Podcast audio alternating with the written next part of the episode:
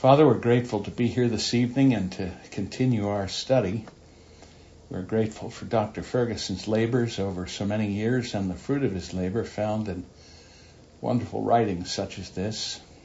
And we pray that your Spirit would be at work as we seek to understand your word through uh, Dr. Ferguson's efforts.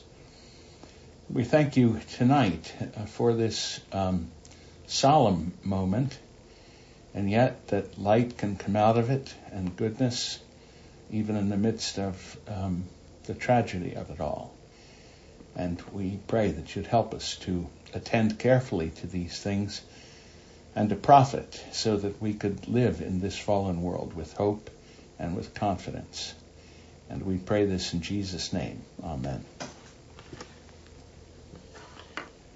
Well, um, so tonight I, am going to have to be mindful. Uh, nor, normally I have a glass of water uh, at my table here, and it's uh, placed right next on a wooden de- desk to a metal stand that's holding up my recording device. And apparently, over these many weeks, every time I put that uh, glass down on the table, I made a tremendous uh, uh, banging sound that poor Wes has spent hours going through the recordings to eliminate for the good of our future listeners. So I'm, I've got a a a, a, uh, a bar pad from Artie's that I've put down, and I have my now plastic cup of water, and I'm hoping that uh, I'm going to save Wes some trouble. But if it looks like I'm putting that down too hard sometime through the, you shout at me and let me know. All right, um, quickly. Um, uh, last time we were in chapter two, understanding and blessing, and unfortunately, I was having trouble with my printer uh, just before I printed it out, and um, it printed in a way that I don't normally print it, and in a way in which I couldn't keep track of the pages. And so I skipped over altogether uh, a couple of pages that I wanted to have us um, look at. And um, so I'm going to take us back to that chapter, but if you have uh, other questions, uh, let me take them first. Anything from chapter 2 that you've thought of since we were last together? All right, well, let me read um, from the uh, passage that I, I, want us to attend to here. Um, if I can find if I can find it. Um, there we go. This is John 13, verses 14 and 15. This is after the foot washing, uh, and Jesus makes some further explanation. If I then, your Lord and teacher, have washed your feet, you also ought to wash one another's feet. For I have given you an example that you also should do just what I have done to you. Now, with that text in mind, then, uh, here's the question. We didn't address um, the uh, abiding character of this that some Christians have thought they found in those words that seem very much to say that this was something in some form or another that Jesus wanted reproduced by his followers. And there are some uh, Christian denominations that believe that foot washing is uh, some kind of a permanent, abiding rite in the life of the church, and they would point to that verse um, to argue for it. Some as a very regular offering, uh, some like Rome very rarely, but um, there's an annual foot washing at least. Um, and so uh, I wanted to ask you first um, do you wash other people's feet? And if not, why not, given Christ's apparent explicit command? So let's spend a few minutes with that question. Anybody want to uh, address it? Uh, well, first let me start. Use your hand, your your virtual hand. How many of you uh, are involved in regular foot washing? Not not many, probably. I guess. Um, foot rubs count? that, that I do do. oh well, yes, and there's sort of modifications. It's like using grape juice at the Lord's Supper. Yes. oh well. So who who wants to address this question? Why don't uh, we at New Hope? Uh, why aren't we involved in regular foot washing? Do we think we're too good, too big to be a, a part of such a humbling rite? Or who? Anybody want to address that? Uh, Chambers. It's not that I want to address it, it's just you're asking the question I've thought for so long because we have had different times, different chapels that we've been involved in and whatnot where they've had that and I've thought, why? Why? I don't understand why we're doing this. I know that that happened then, but is it something that the Lord said, like the Last Supper, but He said, do this because I said to do it? Anyway, so I don't have an answer other than I'm, I'm glad you're asking the question. Great, Bonnie. Fantastic. Uh, Aiden's. Hi. Um, the the uh, Christian Legal Society has periodically done this Ah, at an annual uh, conference, and initially it was off-putting for me, but uh, I came to appreciate it. The odd thing I think is that because we are so removed from the practice of foot washing regularly as a culture, it was actually more shocking and more humbling as a um, kind of as a spiritual practice, as a spiritual discipline than uh, than it might have been before. It was, it was very moving. So, just Hmm. my two cents. yeah, I don't doubt that that's a possibility. But um, the question is, uh, are we in fact neglecting what Christ has called us to do if we're not regularly involved in a foot washing ceremony?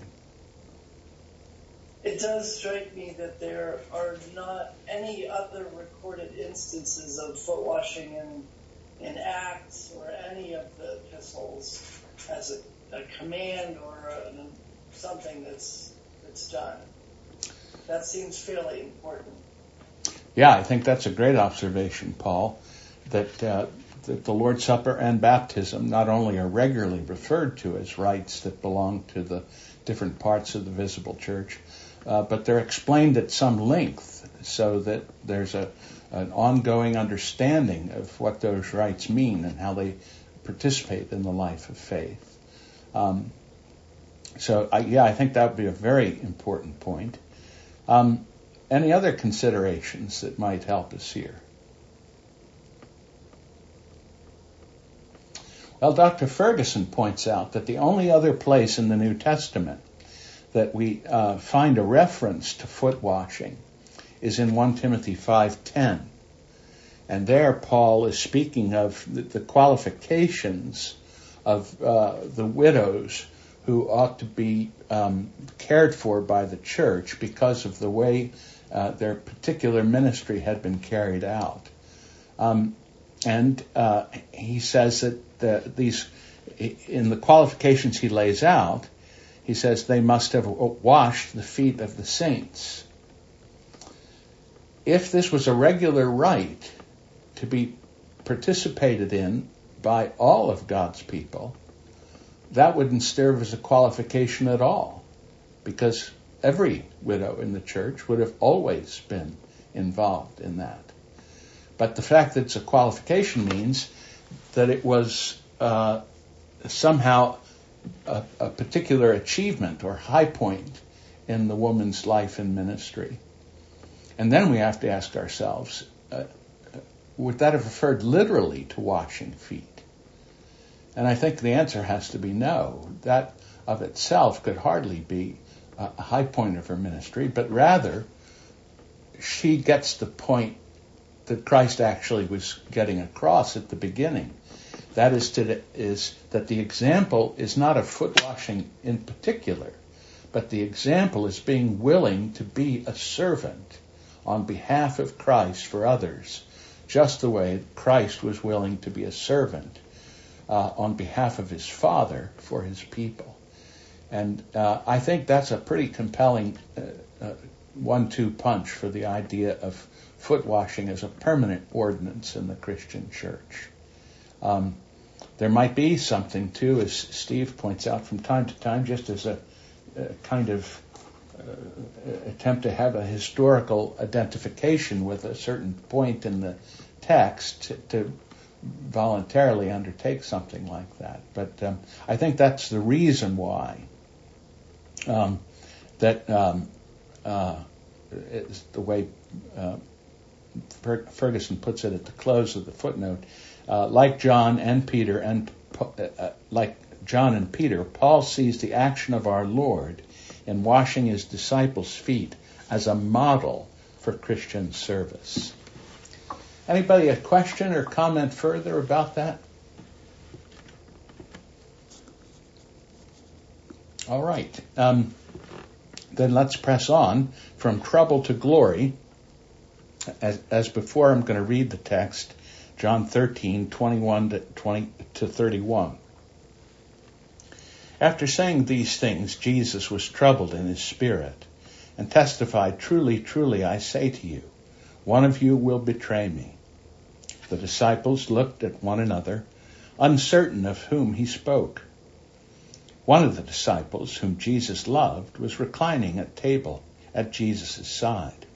So Simon Peter mentioned, motioned him to ask Jesus of whom he was speaking. So the disciple, leaning back against Jesus, said to him, Lord, who is it?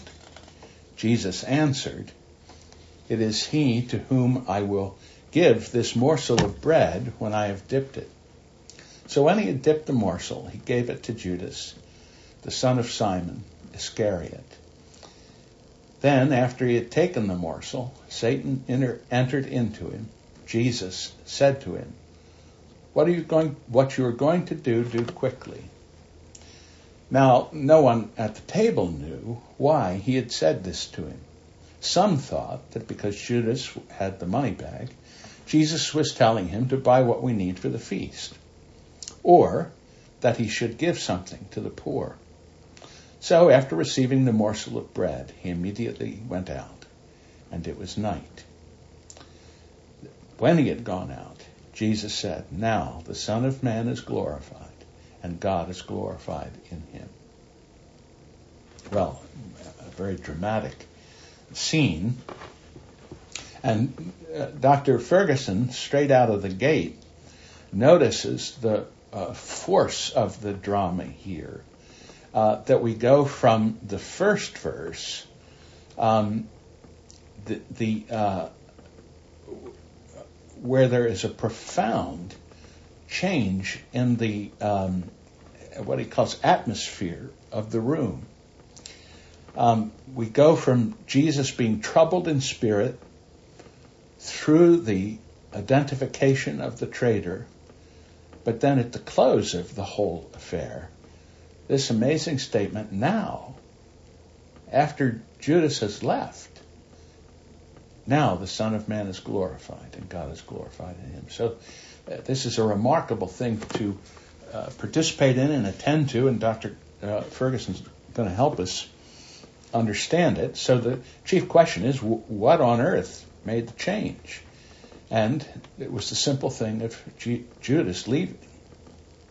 Um, and he wants to start by having us notice that there is probably more going on in the observation that it was night out than simply uh, describing the atmospheric conditions. Um, but rather, he notices in a, uh, footnote number one in the text on page 36 that there is a strong motif in John's gospel uh, contrasting darkness and light, daylight and nighttime, and uh, holiness and truth, and falsehood, um, and uh, sinfulness. Um, and that, that motif Dr. Ferguson thinks is being picked up by John by this observation that when Judas left, uh, it was night. Um, excuse me. The that in fact um, uh, there had been night in that room because of the darkness of Judas's heart. Um, and he took the night, as it were, outside with him. Um, so, Leon Morris, the great uh, student of the Gospel of John, uh, British scholar, uh, said that surely this is more than a time note. Here's his observation. It was night, black night, in the soul of Judas. He had cut himself off from the light of the world and accordingly shut himself up to night. I think uh, um, Morris gets it there. Um, and we remember uh, the words of Jesus in John 11:10. If anyone walks in the night, he stumbles because the light is not in him. Uh, Herman Ridderbos, commenting on this same point, uh, said, With Judas's departure, the die was cast, and the separation between light and darkness was final. I think that's those are very powerful uh, observations to help us to get the full significance of what John is aiming at in the uh, portion of Scripture. Um, and uh, so um, this takes us, um, Dr. Ferguson says, to the very heart of who Christ is and what he had come to do. Now, then he goes on to have this very interesting discussion of a painting by Salvador Dali um, it's a it's a remarkable painting. It's uh, um, it's not only the most famous painting in Scotland, as Dr. Uh, Ferguson puts it, but probably the most famous painting of the crucifixion in in the modern period, at least. Um, it's over seven feet tall, um, and it is it is quite a striking thing to see. I wish I could figure out how to get the. Oh, here here's what I'll do. Um, oh well, I won't take any more time on it. Um, this is a Dali was a sur- surrealist painter at first, and then claimed to uh, have a sort of reawakening of his Catholicism and uh, began to do religious paintings. The point of um, Dr. Ferguson's consideration of it, however, is that in some ways, it matches what's going on with respect to Jesus in modern theology. That theologians feel free to remake Jesus in light of their own way of seeing the world and what they think is needed in that world. And that's what Dali has done here as a painter. Uh, and it's, it's in kind the same as many different modern theologies they remake Jesus in, uh, in, light of their own way of looking at the world. And it's a pow- powerful illustration of that.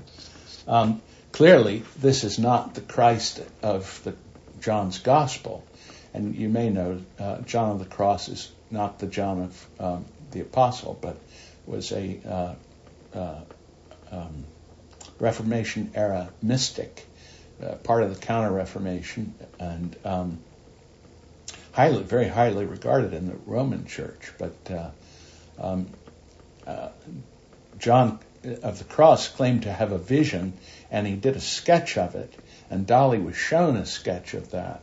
And it is looking at Jesus from above, and that was the occasion for uh, Dali coming up with. But the story of the painting is quite remarkable. There's a uh, documentary that's been done about it, and uh, uh, the subtitle is something like uh, uh, Atomic Bombs, Hollywood, and um, St. John of the Cross.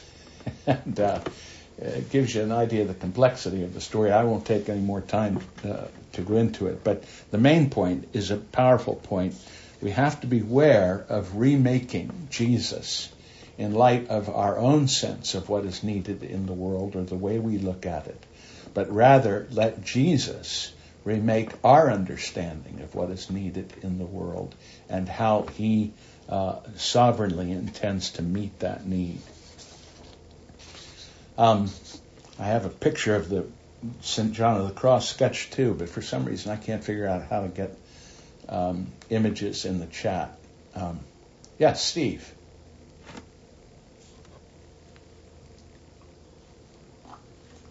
Actually, it's Molly this oh, time. Oh, sorry, Molly. No, no, that's okay. I just wanted to add that I really appreciated Dr. Ferguson's um, note about how um, Schaeffer um, mentions or observes that um, in Dali's painting the cross never touches the earth. Right. Right. It's so, so huge. It is, and the, and you can go further uh, if you look at the painting carefully. Christ never touches the cross. Um, he's kind of in suspended animation with respect to it, um, and it. Uh, there are a number of other things that are quite remarkable about it, um, but uh, yeah. In fact, Dr. Schaeffer and uh, I don't know whether you had an opportunity to hear of him, but a man called Hans Rookmaaker, who taught art history at the Free University of Amsterdam, was a good friend of Dr. Schaeffer's. Uh, he wrote a book called Modern Art and the Death of a Culture, which is a very, very powerful book uh, that r- really changed my way of looking at art. I was a uh, art major when I first met um, Dr. Schaeffer and Dr. Rookmaaker, and so I'd spent a lot of time thinking and uh, even practicing art somewhat. And um, suddenly it was a whole new world to see it through their eyes together. And they really paid a lot of attention to Dali because he was famous as a Catholic, uh, as a religious, a Christian artist. And they were trying to show that, that this doesn't represent any uh, bi- biblical form of Christianity at all. Very good. Thank you. Well, um, so um, the um, Dr. Ferguson wants to say that um, uh, what follows all of this is seems to be a pause in the action. He calls it, uh, where we can take a moment and see how costly what Jesus is about to do will in fact be. Um, and uh, it begins with his reference uh, to Psalm 41 one of you will betray me. And um, in a nice image, Dr. Ferguson describes around the table this rip, ripple, is it I? Um, the, um, but it's uh, Peter uh, now who, who prods John into uh, asking Jesus who it is. And that's when we get this enigmatic statement. It's the one that I give a piece of bread uh, that has been dipped um, in the wine. And uh, John watches, and, it's handed to Judas Iscariot. And this uh, leads to the statement that Jesus, um, or is behind the statement that Jesus was deeply troubled in his spirit. Um, that we're coming face to face with this terrible betrayal. It's a very strong word. Dr. Ferguson goes into something of its background. There'll be stronger words yet to describe uh, the power of Jesus' engagement with these events. And, and uh, that's an important point. Throughout, we've already noticed, and we'll see again and again, throughout th- this discourse, Jesus is clearly in control. He is not in the grips of fate or human malice or demonic uh, uh, wiles. Um, he is in control. But as truly human, Jesus is not unmoved by the event, events that are about to transpire. And so he should be in turmoil uh, because before him uh, was, in Calvin's words, the treachery of Judas, a crime so monstrous and detestable, struck Christ himself with horror. And that's a, I think, a profound realization that with respect to his human nature, uh, Jesus found uh, Judas's behavior as horrifying. Um, and um, so, uh, and then uh, Dr. Ferguson teases us a little bit. He, it's kind of a little preview of the chapter to come, he wants us to reflect on the word troubles, troubled for a moment and asks us, does it ring a bell? A few verses on, um, Jesus is going to tell his disciples not to be troubled. And it's precisely the same word used in that text. In this world, you will have trouble, but don't be troubled. I've come, I've come that you would have peace. And he says, Is there connection? Well, we'll see later on. So he leaves us there hanging with a bated breath to uh, uh, wonder what's to come. Um, the um, but the in the immediate context, he, he uh, uh, wants us to see that Jesus is troubled in spirit because his betrayer is in the room. Um, the uh, and he wants to reflect a little bit on page 39 on what, what was going on with Judas. Um, he had have, had every conceivable advantage summed up uh, by being under Christ's care for three year, years and all that that amounted to. Uh, and, and yet, uh, and was apparently highly respected by the whole of the apostolic company uh, by being appointed the one that should care for their funds. Um, and uh, and yet at the same time, he had a resentment against Christ uh, that was now really coming to the fore. Jesus had probably recognized it before. Um, as we see, we were given a foreshadowing early on in the gospel. But now he's come to a place of profound inner distress. Um, and the disciples don't get it. Um, but of course, we who are readers of the gospel uh, had already been given uh, clues that Judas was a betrayer. Uh, as early as John 6 71, we read, and this is just after the high point of Peter's confession. Uh, Jesus answered them, Did I not choose you, the twelve, and yet one of you is a devil? And John comments, He spoke of Judas, the son of Simon Iscariot, for he, one of the twelve, was going to betray him. Um, we've learned that Judas was pilfering money uh, f- from the treasury. And um, it, it, was clear that um, Judas just couldn't quite get what the governing principle of the whole enterprise was. If you look in John 12, 4 to 6, Judas Iscariot, one of the disciples, he who was about to betray Jesus, said, with respect to the pouring of the ointment, Why was not this ointment sold for 300 denarii and given to the poor? He said this not because he cared about the poor, but because he was a thief, and having charge of the money bag, he used it to help himself to what was put in it.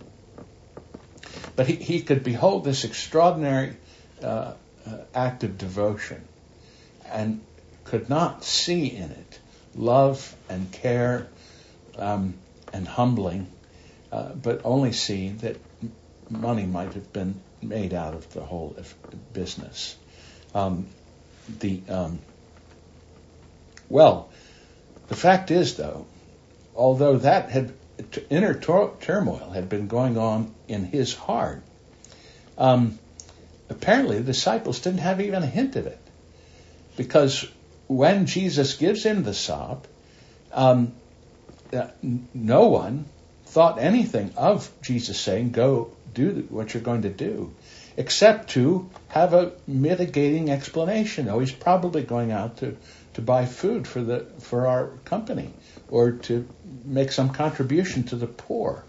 So the horror of uh, his deception is is powerfully set forth in this circumstance.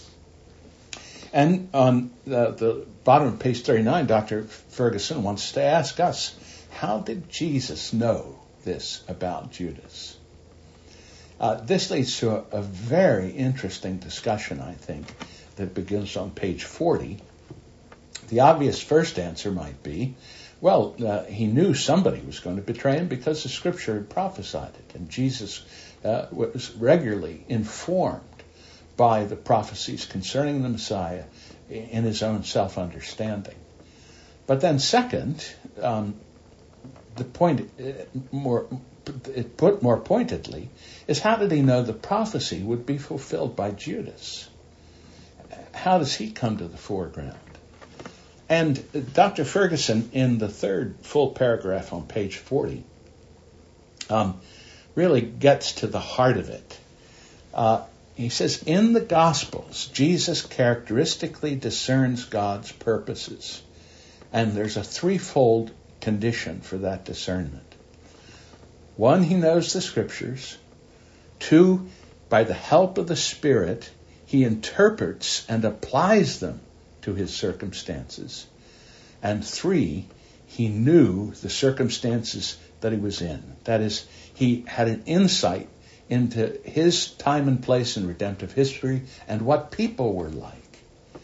And with those three states of affairs, in merely Jesus' human nature, he had a capacity for uh, what Dr. Ferguson calls spiritual discernment that was absolutely remarkable. In other words, this doesn't depend upon some kind of special divine immediate inspiration or uh, revelation to Jesus, but is in fact the fruit of godliness uh, in what is possible um, through uh, a fair and diligent adaptation of your mind and heart through the Word of God to the circumstances at hand. Have some clear eyed vision of what's going on in the world. This seems to me to be a very powerful point. In fact, Dr.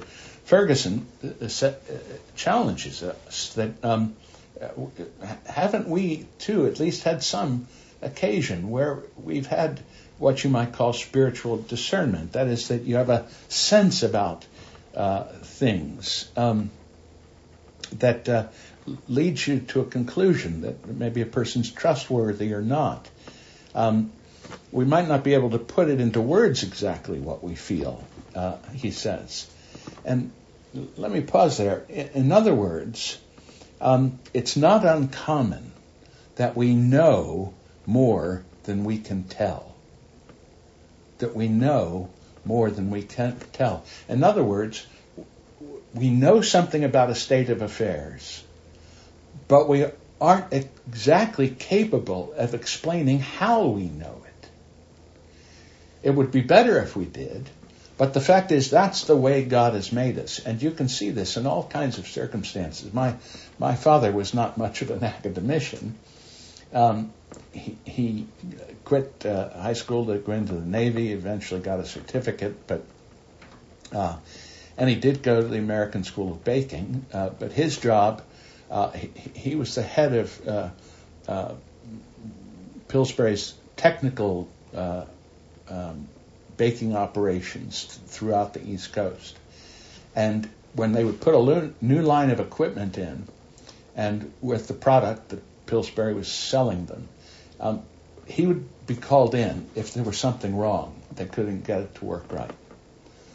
And um, because of his experience in all of the many different ways he'd been involved in doughs and products and mixtures and machines, the heat of the place, the circumstances, and so on, he would know what was wrong, even though he couldn't have written you a paper on the subject, or even necessarily help you to see why. Um, in medicine, this is seen most often, uh, and a great uh, philosopher, modern philosopher, Michael Polanyi, who was a physician, um, helped f- folk to see this. When you're teaching diagnosis, that is, when a senior accomplished doctor is trying to teach uh, young new doctors how to diagnose a patient, patients, they walk around with him while he actually does it. And they learn more about diagnosis from seeing him do diagnosis than they could by learning a list of things, partly that he wouldn't be able to qualify, but they learn to see it by learning to see it with him. I think that's something of what uh, Dr. Ferguson is getting at. All of us have that experience to some degree. and in fact, um, you can il- illustrate this profoundly from other Christians. Um, I think Calvin had this kind of spiritual discernment that made him remarkable in his age in understanding the flow of human events and the times and places. Probably the greatest example that I know of in history is, is Robert Dabney. He had such a profound commitment to Scripture and deep understanding of it, and such a deep understanding of human nature, and such a trust that God was sovereign and is working his ways out, that he was very attentive and capable of interpreting the world. And it's so often, if you read about Dabney, people use the word prophetic. He predicted the Civil War in 1856. Uh, he predicted a decline in religious liberty in the modern period. He predicted the rise of uh, feminism, uh, the rise of secular government schools. Uh, he predicted the rise of the uh, children's rights movement. Um, just remarkable. And I think that um, um, the uh, Ferguson's point is: look, if this if this is true of folk like us who are sinful, think of what human nature must be capable of in a sinless uh, person like Jesus. Uh, a, a greater sensitivity and therefore a profound discernment, and thus able to understand that what he was seeing in Judas finally was a spirit of what uh, Dr. Ferguson calls anti-grace.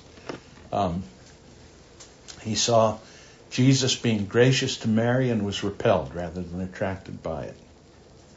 And this leads on page 41 into a, a uh, profound and masterful discussion of the spirit of uh, anti grace. And I think that it's worth taking a minute on. Um, I, uh, Dr. Ferguson uh, asserts, and I think he's certainly right, we have a tendency to think that when people see uh, grace at work, um, they'll be attracted to it rather than repelled. But if we understand more deeply um, the unbelieving spirit, um, this is far from true.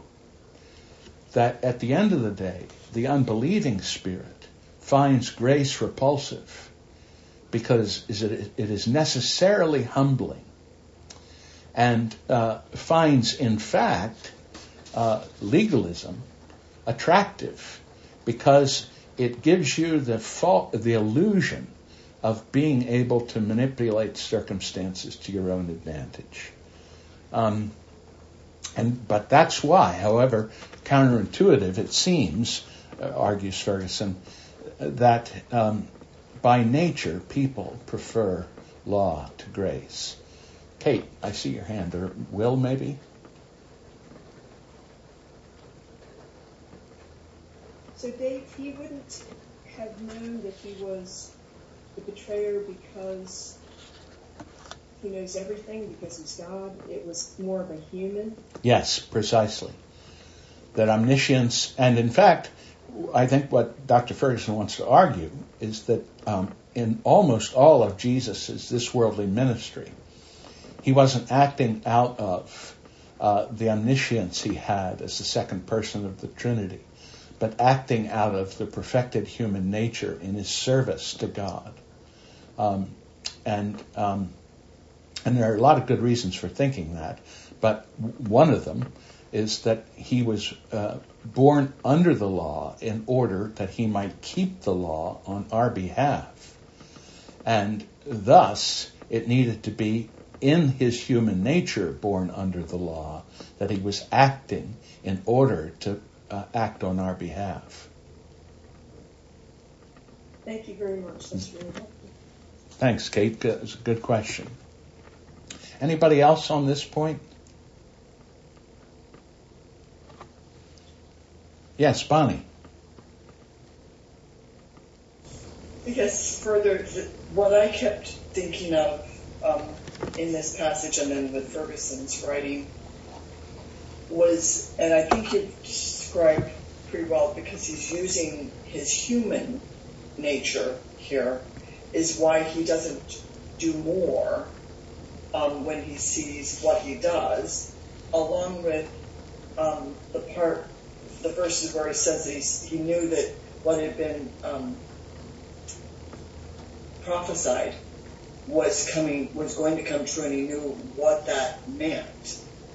And I don't know if, as I was reading the chapter, it kept coming up to me, and this part right here is uh, how do we apply this in our lives when we do have that discernment and and caring for someone and and trusting in God's plan and God's future and how He's going to use us. I, I just that was the thing that kept coming up to me. How do I apply this when I do see that? Yes, right.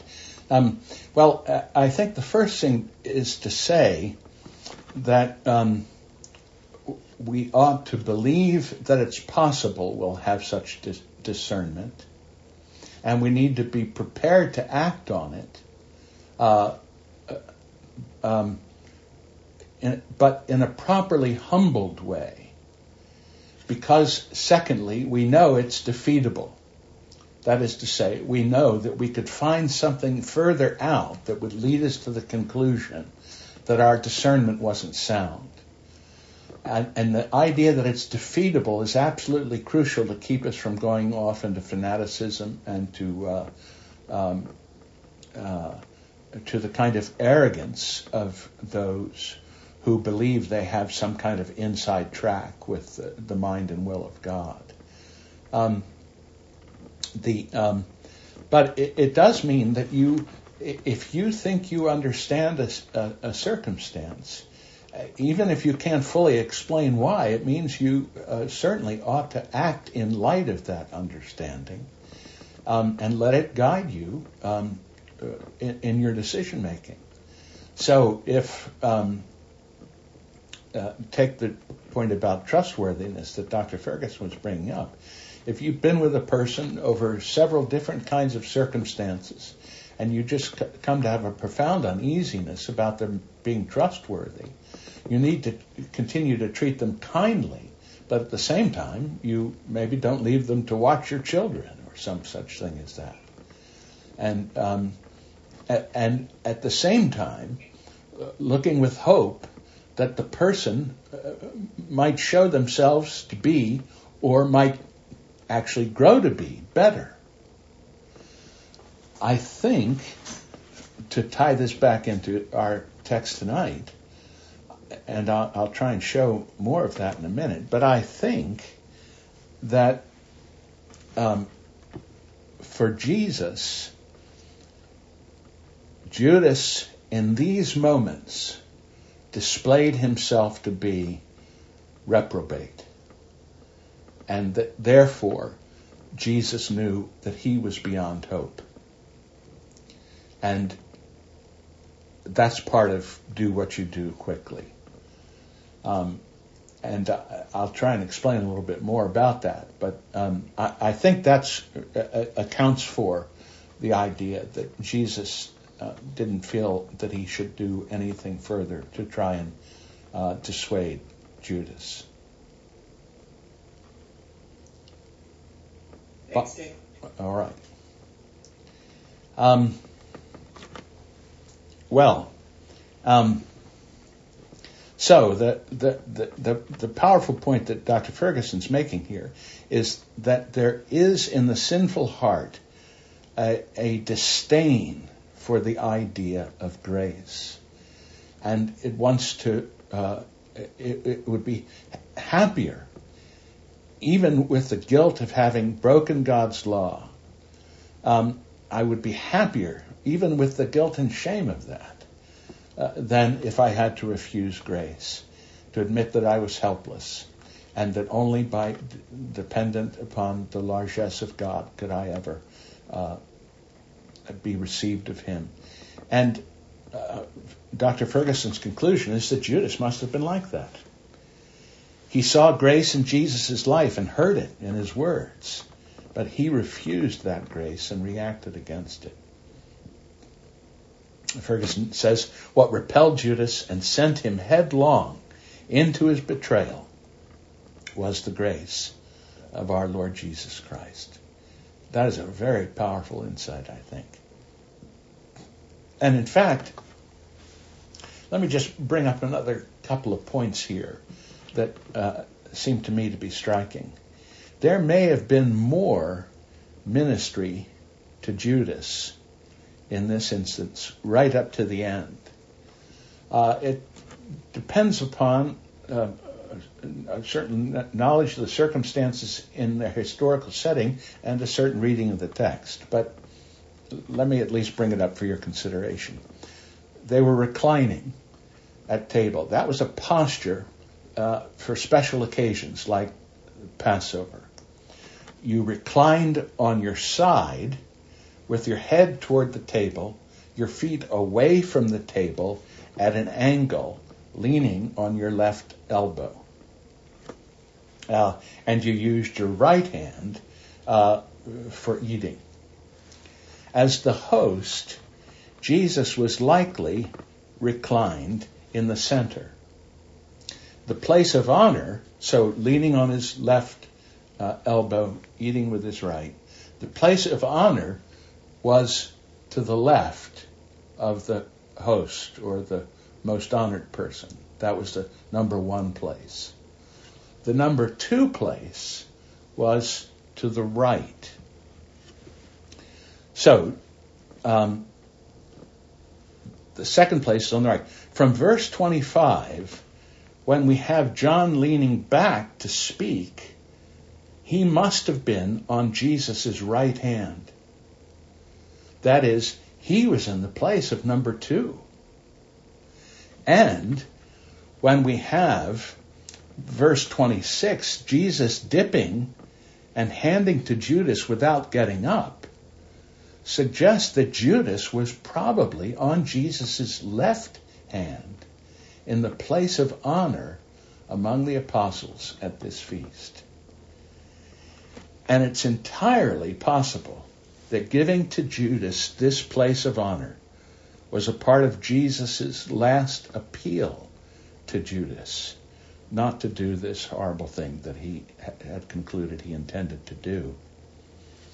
Further, giving the bread, the sop, would not have revealed the betrayal, and you see it didn't. They actually thought Judas was off to do some good thing. It wouldn't have revealed the betrayal, but it wouldn't have been unheard of for a host to share something, especially with a, a, a guest, as a special mark of honor. So that Jesus could have deliberately chosen an action that w- would have been, uh, again, signaling to Judas uh, that he had a place of value in the apostolic company if he would just uh, continue in faithfulness. But in fact, um, Judas rejected all these things.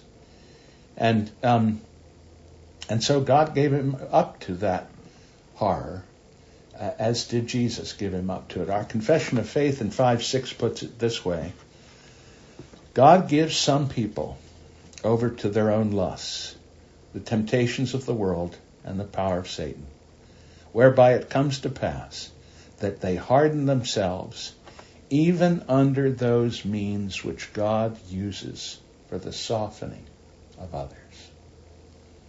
So in this room that night, all kinds of means to soften. Judas's feet are washed along with the rest, probably a place of honor. Not uh, uh, um, betrayed in all of his wickedness before them, but the sop offered, but the sop re- rejected. Christ rejected, and Christ gave him up to the hardness of his own heart. And in fact, those very things were part of the hardening of his heart, things that would have softened others. Calvin puts it this way By giving the sop, Christ did not give an opportunity to Satan, but rather Judas, having received the sop, gave himself up entirely to Satan. It was indeed the occasion, but it was not the cause. His heart, which was harder than iron, ought to have been softened by so great a kindness shown to him by Christ. And now his desperate and incurable obstinacy deserves that from God by his just judgment, should harden his heart still more uh, by Satan. Thus, when by acts of kindness to enemies we, and here he's quoting Romans 12, heap coals of fire on their heads, if they are utterly uncurable, they are more enraged and inflamed to their destruction. And yet no blame is due on this account to our kindness, by which their hearts ought to have been inflamed uh, to love us. Well, it's uh, quite a remarkable section. Um, much to think about there. Um, questions, comments on that?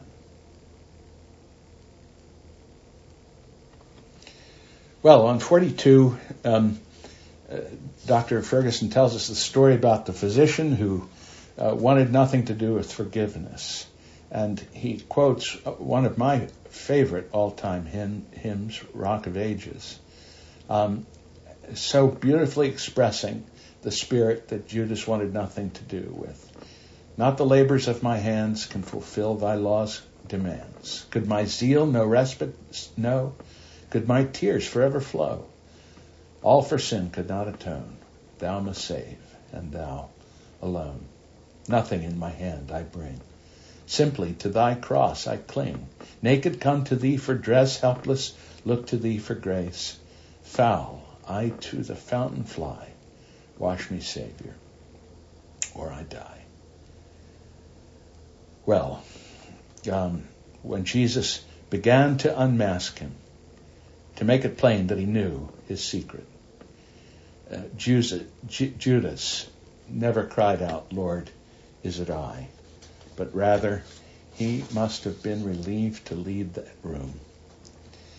Perhaps this was the last straw for him.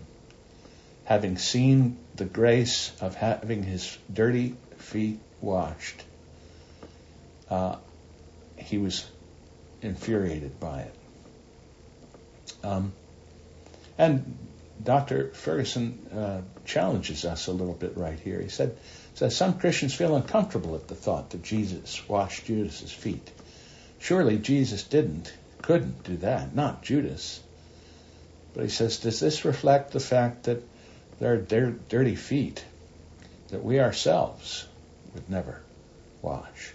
I think that's a challenging uh, reflection. Dave, I heard him uh, recently in a sermon referring to this, uh, Dr. Ferguson saying something to the effect of, you know, if you ever wanted to know, you know, are, are we supposed to love our enemies? Then, then this is the example. Mm. You know, this should teach us, yes, we ought to, we, we mm. to love our enemies. Mm. Wonderful. Wonderful. Well, the, uh, this section he concludes with the horror of uh, the fact that Judas becomes probably the clearest illustration in the New Testament of the words of Hebrews 6, 4 to 6, of the one who's turned away from seeing and knowing something of grace, never having had the reality of it in him, uh, but then it becomes impossible to restore them. Um, let me just make a few other points about this incident uh, with respect to Judas um, before we close. First, Notice that Satan is mentioned only here by name in the gospel. And we know little of Satan's agency in this matter. But what we do know is that he was at work, at work in such a way that Judas remained morally responsible for his actions. There's no devil made me do it. Judas did it. Uh, horribly, however, Satan's uh, uh, aid was a part of that. Um, but, as Calvin was suggesting, as a part of his judicial condemnation, that he should be turned over to Satan because of the willful wickedness of his heart. Notice this further. Jesus predicts with certainty Judas's free behavior. An infallible prophet doesn't err. And yet the actions of Judas remain free and morally responsible and hence uh, uh, reprehensible. So that perfect prophetic foresight of something certainly to happen does not eliminate human free agency and moral accountability. And you can see that, that preeminently in the Bible's point of view on this subject in particular. And, and finally, let me note in um, in verse 27, uh, we read, Then after he had taken the morsel, Satan entered him. Our text says, Jesus said to him. The Greek text says, Therefore, Jesus said to him. For some reason, the ESV has dropped the therefore. If you go back to the uh, American Standard Version, you'll see that it's included. But it is not insignificant, that word. And it's actually crucial to understanding the movement of Judas taking the morsels, Satan entering them, and the way Jesus responds, what you're going to do, do quickly. Why the therefore? The point appears to be that Jesus recognized the finality of Judas's determined betrayal with the coming of Satan, and therefore urged Judas, Judas to be about what he had committed himself to accomplish to his own destruction. I think that uh, that that's um, an important part of this text. Well, the um, Judas uh, begins, as it were, a cascade of opposition to Jesus, the final flood of human malice toward him. Uh, by the Roman soldiers, by the crowds mocking him, the religious and secular authorities uh, conspiring together to destroy him. But the point is that none of these groups, none of the individuals in it, had the authority or power to settle Jesus' testimony, de- destiny. Um, the um, what Judas was going to do was going to be for the glory of Christ and the salvation of the world. Not his intention, but that would be the outcome. And that's why when Judas leaves, Jesus can conclude with certainty now is the Son glorified, and now is the Father glorified. Um, when Judas leaves the room, the atmosphere changes.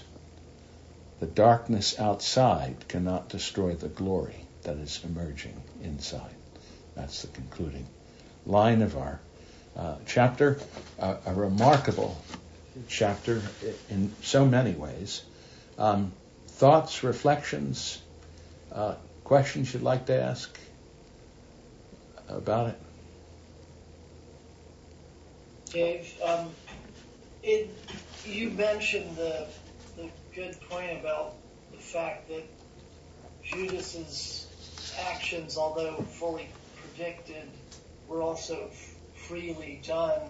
It seems like Arminians should have a, a difficult time with Judas. Yes. I mean, never have you had a person, short of the other apostles or disciples, where they had more direct involvement, experience with with the Son of God, and yet they reject, he rejects him, um, which just goes for the, the, Calvinists to show that that's all of our uh, outcomes unless the Spirit works in our heart. Yes. Um, but an Arminian doesn't really have an answer for that, it seems. Right, I think that's exactly right. That's exactly right. Yeah, I mean, that goes to Jesus saying you must be born again. Um, it is saying that the Spirit works when and how and where He will, or no one can come unto me unless the Father draw him.